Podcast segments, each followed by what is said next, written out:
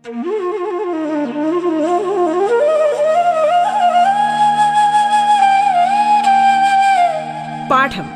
കേട്ടു പഠിക്കാൻ റേഡിയോ കേരളയിലൂടെ.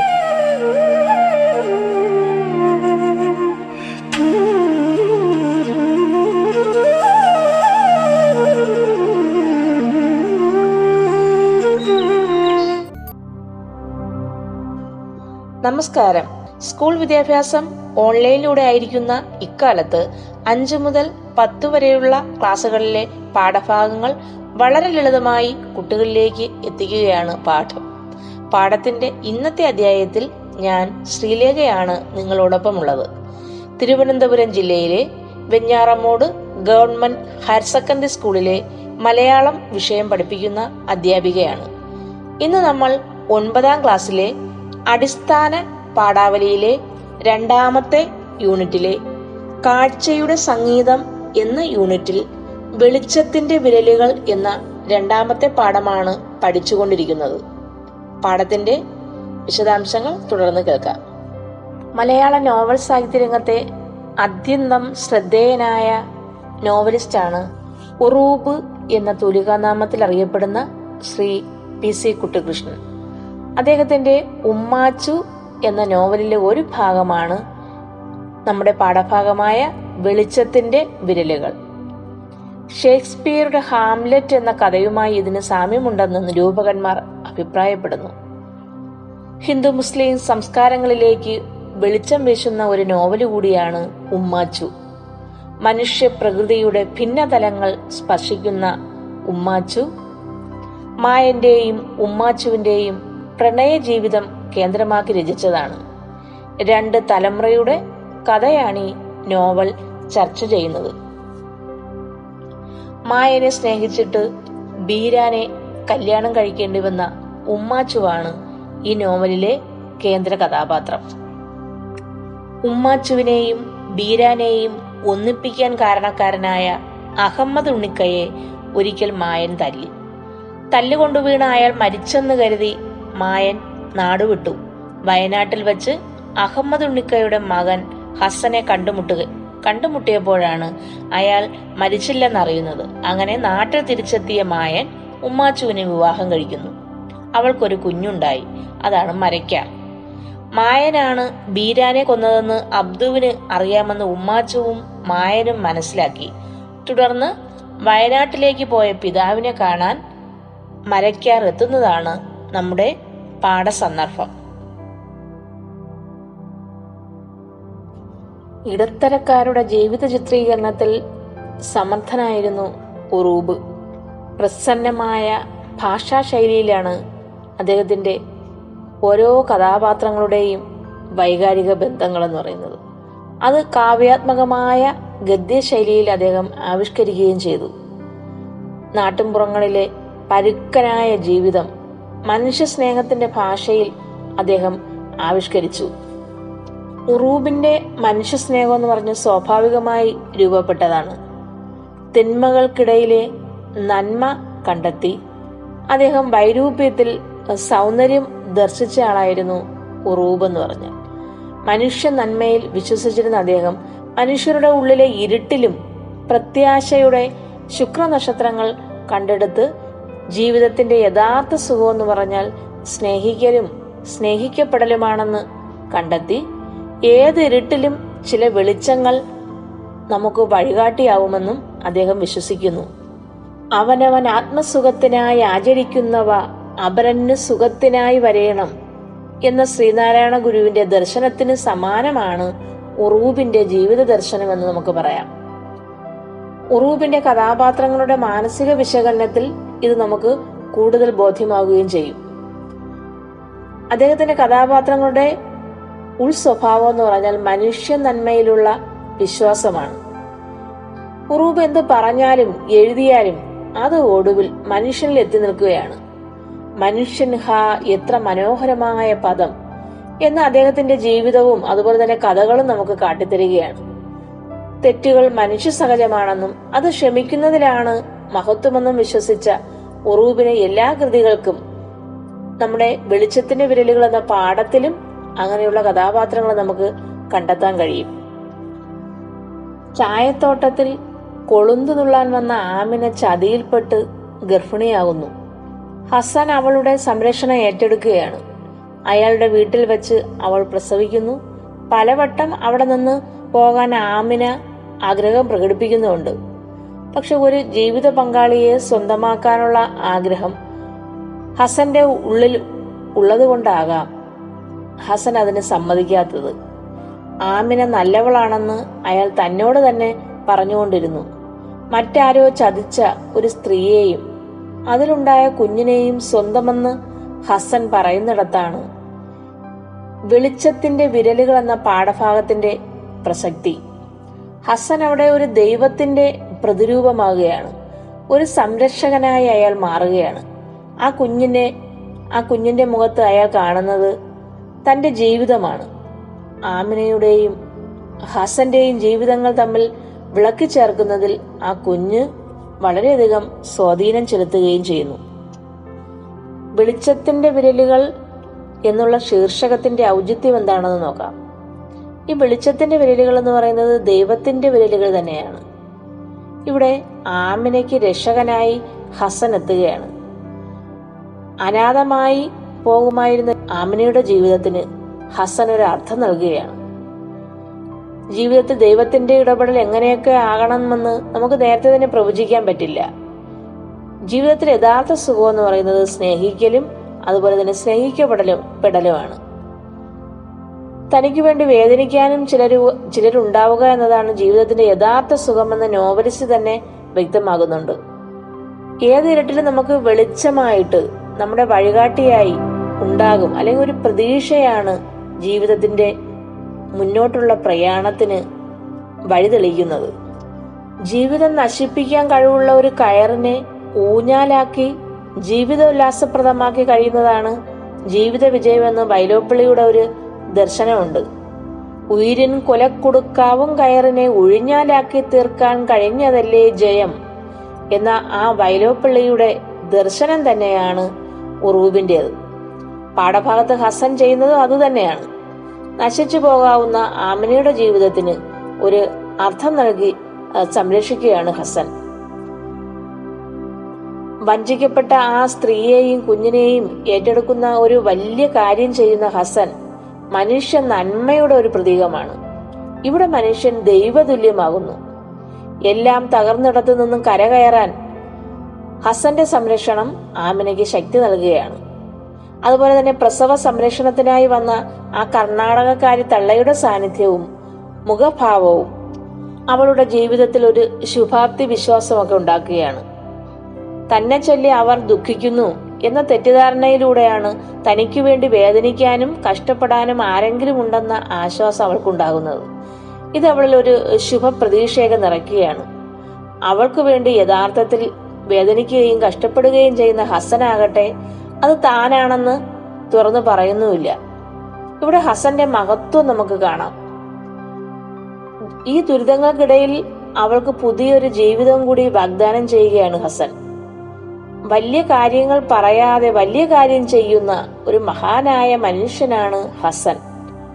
ആമിനയ്ക്ക് മുന്നിൽ ദൈവതുല്യനാകുകയാണ്. ഹസൻ ആമിനയുടെ കുഞ്ഞിനും അതുപോലെ തന്നെ സംരക്ഷകനാകുകയാണ്. ആ കുഞ്ഞിന്റെ മുഖത്ത് അയാൾ കാണുന്നത് അയാളുടെ ജീവിതം തന്നെയാണ്. ഇങ്ങനെ ഉറൂബിന്റെ ജീവിത ദർശനം നമുക്ക് ഈ പാഠത്തിലൂടെ കാണാൻ കഴിയും. ഈ വെളിച്ചത്തിന്റെ വിരലുകൾ എന്നുള്ള ആ ശീർഷകവും അതിന് യോജിച്ചതാണെന്ന് നമുക്ക് കണ്ടെത്താൻ കഴിയും.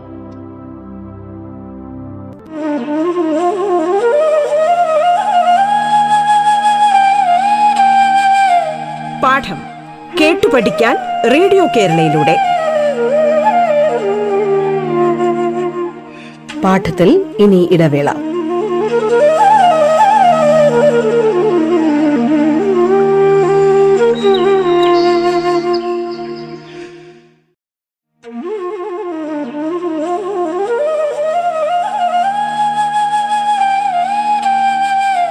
പാഠം കേട്ടു പഠിക്കാൻ റേഡിയോ കേരളയിലൂടെ. തുടർന്ന് കേൾക്കാം പാഠം.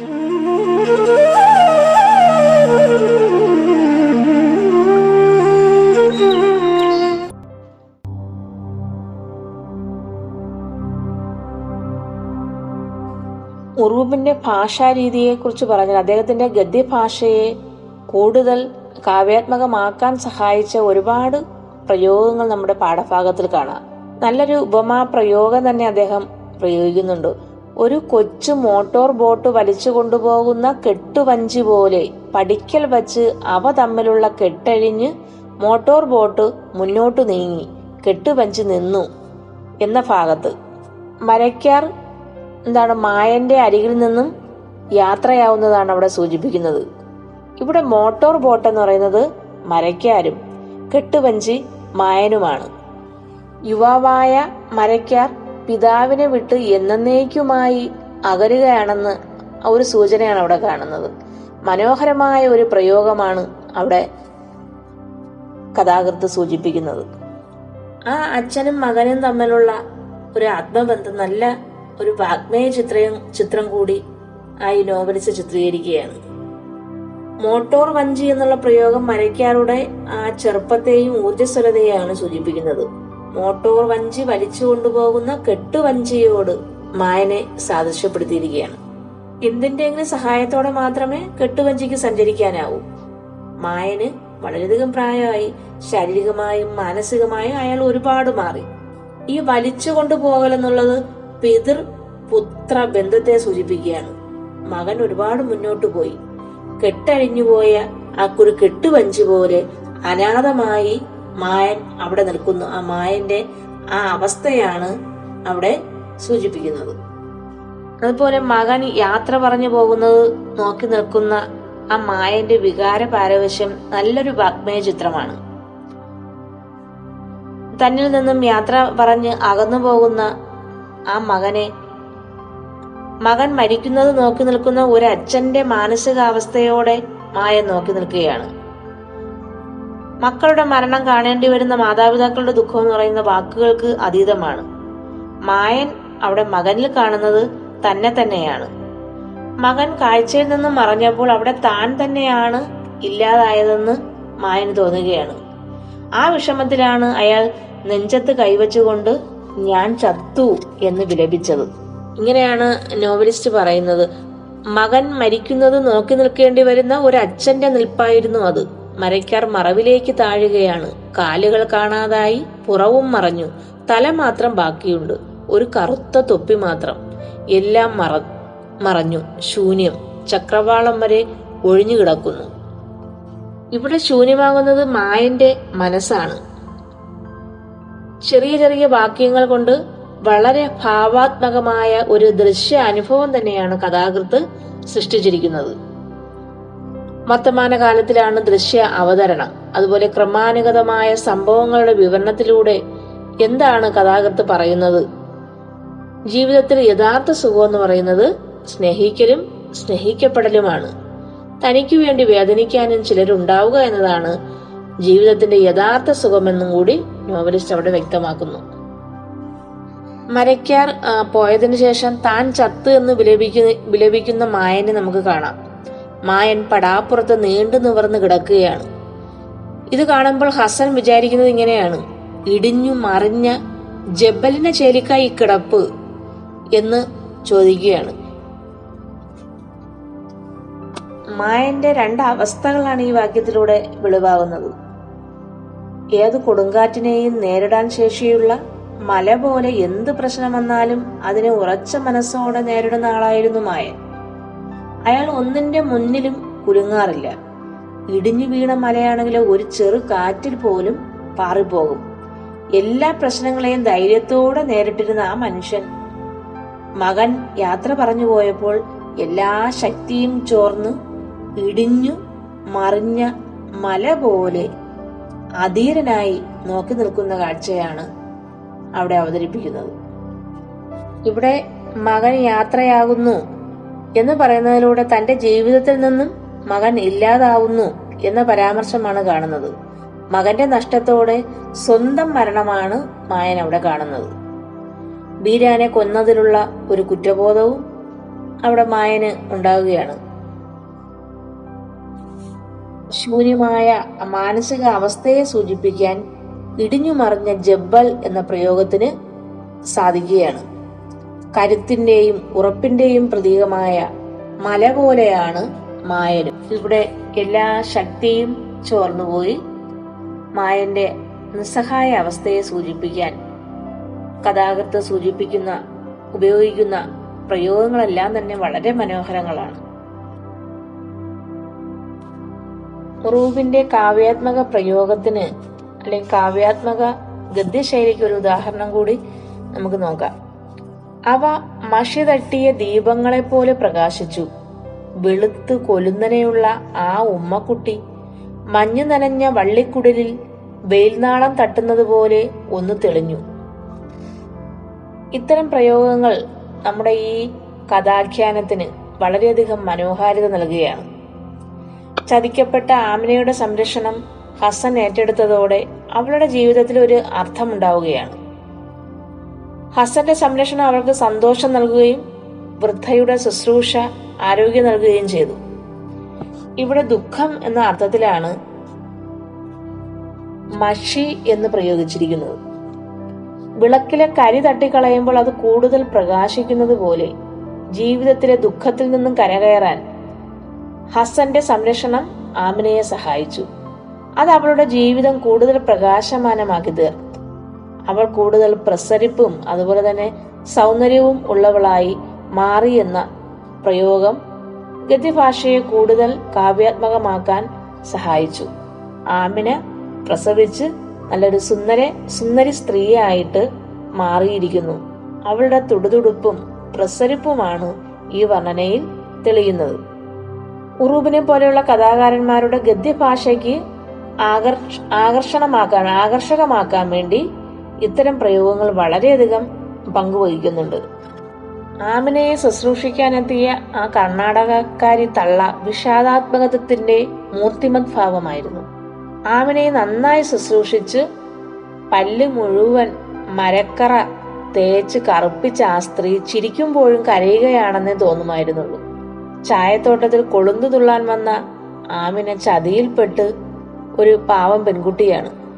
അതുകൊണ്ട് തന്നെ അവൾക്ക് ഒരു ആശ്വാസമായ ആരെങ്കിലും വേണമായിരുന്നു. ഹസൻ എന്ന രക്ഷകർത്താവാണ് ആമിനയ്ക്കും കുഞ്ഞിനും സംരക്ഷണം നൽകുന്നതെങ്കിലും ഈ കർണാടകക്കാരി തള്ളയിൽ തന്നെ ആശ്വസിപ്പിക്കുന്ന ചില പെരുമാറ്റങ്ങൾ ഉണ്ടെന്ന് ആമിന മനസ്സിലാക്കുകയാണ്. എന്നാൽ ഹസനാകട്ടെ താനാണ് ആമിനയെ സംരക്ഷിക്കുന്നതെന്ന് പ്രകടിപ്പിക്കുന്നതുമില്ല. അന്യജീവനുതകി സ്വജീവിതം ധന്യമാക്കും അമലേ വിവേകികൾ എന്ന കുമാരനാശാന്റെ വരികൾ ഹസന്റെ സ്വഭാവത്തെ വ്യക്തമാക്കുന്നതാണ്. ഈ നോവലിലെ കേന്ദ്ര കഥാപാത്രം തന്നെയാണ് ഹസൻ എന്ന് വേണമെങ്കിൽ പറയാം. സ്നേഹത്തിന്റെയും നന്മയുടെയും പ്രതീകമായി നോവലിലുടനീളം തന്നെ ഹസൻ പ്രത്യക്ഷപ്പെടുകയാണ്. കഥയിൽ വെളിച്ചത്തിന്റെ വിരലുകളായി മാറുന്നതും ഈ ഹസനാണ്. ശുഭാപ്തി വിശ്വാസമാണ് ഹസനെ മുന്നോട്ട് നയിക്കുന്നത്. ബന്ധങ്ങൾ തന്നെ ബന്ധനങ്ങളായി മാറുന്ന ഈ പുതിയ കാലത്ത് ഏറെ മാതൃകയായിട്ട് അല്ലെങ്കിൽ നിസ്വാർത്ഥ സ്നേഹത്തിന്റെ ആൽരൂപമായിട്ട് നമുക്ക് ഹസനെ കാണാൻ കഴിയും. അനാഥത്വത്തിന്റെ ചുഴിയിൽ അകപ്പെട്ടു പോകുമായിരുന്ന ആമിനയെ കൈപിടിച്ചുയർത്തുകയാണ് ഹസൻ. ഉപാധികളില്ലാതെ സ്നേഹിക്കപ്പെടുന്നതിലെ സൗന്ദര്യം ഹസനിലൂടെയും അതുപോലെ തന്നെ ആമിനയിലൂടെയും ആവിഷ്കരിക്കുകയാണ് ഉറൂബ്. നിങ്ങളൊരു മനുഷ്യനോ മാലിക്കോ എന്ന് ആമിന ചോദിക്കുകയാണ് ഹസനോട്. ആമിനയ്ക്ക് സമ്മതമാണെങ്കിൽ അവളെ വിവാഹം കഴിക്കാമെന്ന് ഹസൻ ആമിനയെ അറിയിക്കുകയാണ്. ഈ സന്ദർഭത്തിൽ ആമിന പറയുന്നതാണ് ഇങ്ങനെ നിങ്ങളൊരു മനുഷ്യനാണോ മാലിക്കാണോ? ഇവിടെ ഒരു മനുഷ്യൻ ചെയ്യുന്ന പ്രവൃത്തിയല്ല ഹസൻ ചെയ്യുന്നത്. വിവാഹിതയാകാതെ ഗർഭിണിയാകുന്ന ഒരു സ്ത്രീയെ സമൂഹം നികൃഷ്ട ജീവിയെ പോലെ ആട്ടിപ്പായിക്കും. ആത്മഹത്യക്കൊരുങ്ങിയ ആമിനയെ ഹസൻ സംരക്ഷിക്കുന്നു. ആമിനയുടെ കുഞ്ഞിനെ സ്വന്തം കുഞ്ഞായി കരുതി സ്നേഹിക്കുകയും ചെയ്യുകയാണ്. അന്യന്റെ കുഞ്ഞിന് ജന്മം നൽകിയവളെ വിവാഹം കഴിക്കാനും തീരുമാനിക്കുകയാണ്. ദൈവത്തിന്റെ മനസ്സുള്ളവർക്ക് ഇതിനൊക്കെ കഴിയുമെന്ന് ആമിന തീർച്ചപ്പെടുത്തുകയാണ്. വെളിച്ചത്തിന്റെ ഒരു തള്ളിക്കയറ്റം അമ്പരപ്പിക്കുന്ന ഒരു തള്ളിക്കയറ്റം. ആമിനയ്ക്ക് രക്ഷകനായി എത്തുന്ന ഹസൻ അവളോട് വിവാഹ അഭ്യർത്ഥന നടത്തുകയാണ്. അത് ആമിനയുടെ ജീവിതത്തിന് ഒരു പുതിയൊരർത്ഥം നൽകുകയാണ്. ദൈവത്തെ കൺ കൺമുന്നിൽ കണ്ടതുപോലെ ആമിന ഹസന്റെ കാൽക്കൾ വീണ് തേങ്ങിക്കരയുകയാണ് അപ്പോൾ ഹസൻ ഉണ്ടായ ഒരു മാനസിക അനുഭവമാണ് അവിടെ പറഞ്ഞിരിക്കുന്നത്. പ്രതീക്ഷയുടെ വെളിച്ചമാണ് അവിടെ പ്രതിഫലിക്കുന്നത്. ഒരു പുതിയ ജീവിത പ്രതീക്ഷയാണ് ഹസൻ ഉണ്ടാകുന്നത്. ഉമ്മാച്ചു എന്ന നോവലിന്റെ അവസാന ഭാഗം ഒന്ന് നമുക്ക് നോക്കാം. മായന്റെ കൈകൾ രക്തം പുരണ്ടതാണെന്ന് അബ്ദു പറയുന്നതോടെ മായന് ജീവിതം വളരെയധികം ദുസ്സഹമാകുകയാണ്. അയാൾ നാടുവിട്ട് വയനാട്ടിൽ ഹസന്റെ അടുത്ത് ചെല്ലുന്നു. അവിടെ വച്ച് ആത്മഹത്യ ചെയ്യുകയാണ്. മരക്കാരും മായനും നമ്മൾ കണ്ടുമുട്ടുന്ന രംഗങ്ങളൊക്കെ നമ്മൾ നേരത്തെ പറഞ്ഞു കഴിഞ്ഞു.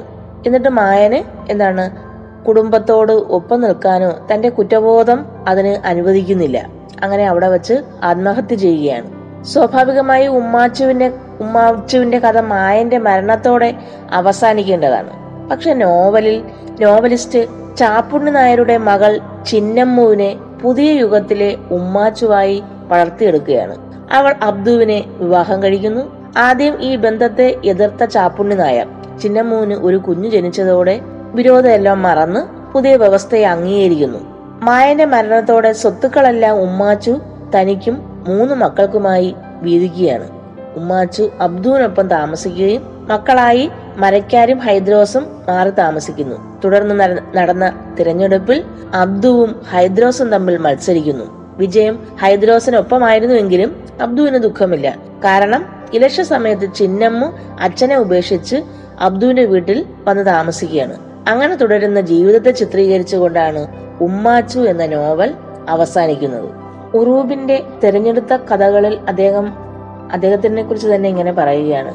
പ്രകൃതി ദയാപൂർവം എന്നിൽ നിക്ഷേപിച്ച ഞാൻ ഉണ്ടാക്കിയതല്ല. മനുഷ്യ നന്മയിലുള്ള വിശ്വാസം എന്നെ വിങ്ങിക്കരയിക്കുന്നു പരിഹസിക്കുന്നു ചിലപ്പോൾ ചുണ്ടി പിടിപ്പിക്കുകയും ചെയ്യുന്നു. ഒക്കെ കഴിഞ്ഞ് ആലോചിച്ചു നോക്കുമ്പോൾ മനുഷ്യ മനസ്സിൽ പൊന്തി വരുന്നത് വരുന്നത് ഇതാണ്. ഒടുങ്ങാത്ത വേദനകളും ഓർക്കാൻ ഇഷ്ടപ്പെടാത്ത ഓർമ്മകളും കൊടുത്താൽ മടക്കിത്തരാത്ത ഹൃദയങ്ങളും എല്ലാം ഇരുന്നാലും പിന്നെയും ജീവിതം എത്ര സുന്ദരമാണ്. ഇതാണ് ഉറൂബിന്റെ ജീവിത ദർശനം. ഒരു കണ്ണീർ കണം മറ്റുള്ളവർക്കായി ഞാൻ പൊഴിക്കവേ ഉദിക്കയാണെന്റെ ആത്മാവിലായിരം സൗരമണ്ഡലം. ഒരു പുഞ്ചിരി ഞാൻ മറ്റുള്ളവർക്കായി ചിലവാക്കവേ ഹൃദയത്തിലുലാവുന്നു നിത്യനിർമ്മല പൗർണമി. എന്ന അക്കിത്തത്തിന്റെ ജീവിത ദർശനം തന്നെയാണ് ഉറൂബിന്റേതും. ഉറൂബിന്റെ മന മനസ്സിലെ മനുഷ്യ സ്നേഹവും മമതാബന്ധവും സ്വാഭാവികമായി രൂപപ്പെട്ടതാണ്. തിന്മകൾക്കിടയിലും നന്മ കണ്ടെത്തുകയായിരുന്നു കഥാകാരൻ. ഈ ഉമ്മാച്ചു എന്ന നോവലിലും തിന്മകൾക്കിടയിലെ നന്മ തിരിച്ചറിയുന്ന കഥാകൃത്തിനെയാണ് നമുക്ക് കാണാനാവുക. ഇതിലെ മായൻ തെറ്റ് ചെയ്തിട്ടുണ്ടെങ്കിലും ആ കുറ്റബോധം അയാളിൽ എപ്പോഴുമുണ്ട്. അത് അയാളുടെ തെറ്റിനെ ശുദ്ധീകരിക്കുന്നുമുണ്ട്. അങ്ങനെ മനുഷ്യ നന്മയിലുള്ള കഥാകൃത്തിന്റെ വിശ്വാസമാണ് ഇവിടെ വെളിവാകുന്നത്.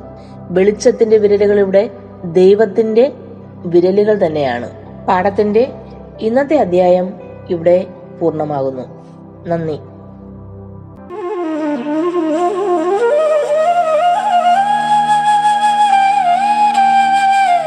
പാഠം കേട്ടു പഠിക്കാൻ റേഡിയോ കേരളയിലൂടെ. പാഠത്തിന്റെ ഇന്നത്തെ അധ്യായം പൂർണമാകുന്നു. ഇനി അടുത്ത ദിവസം കേൾക്കാം. നമസ്കാരം.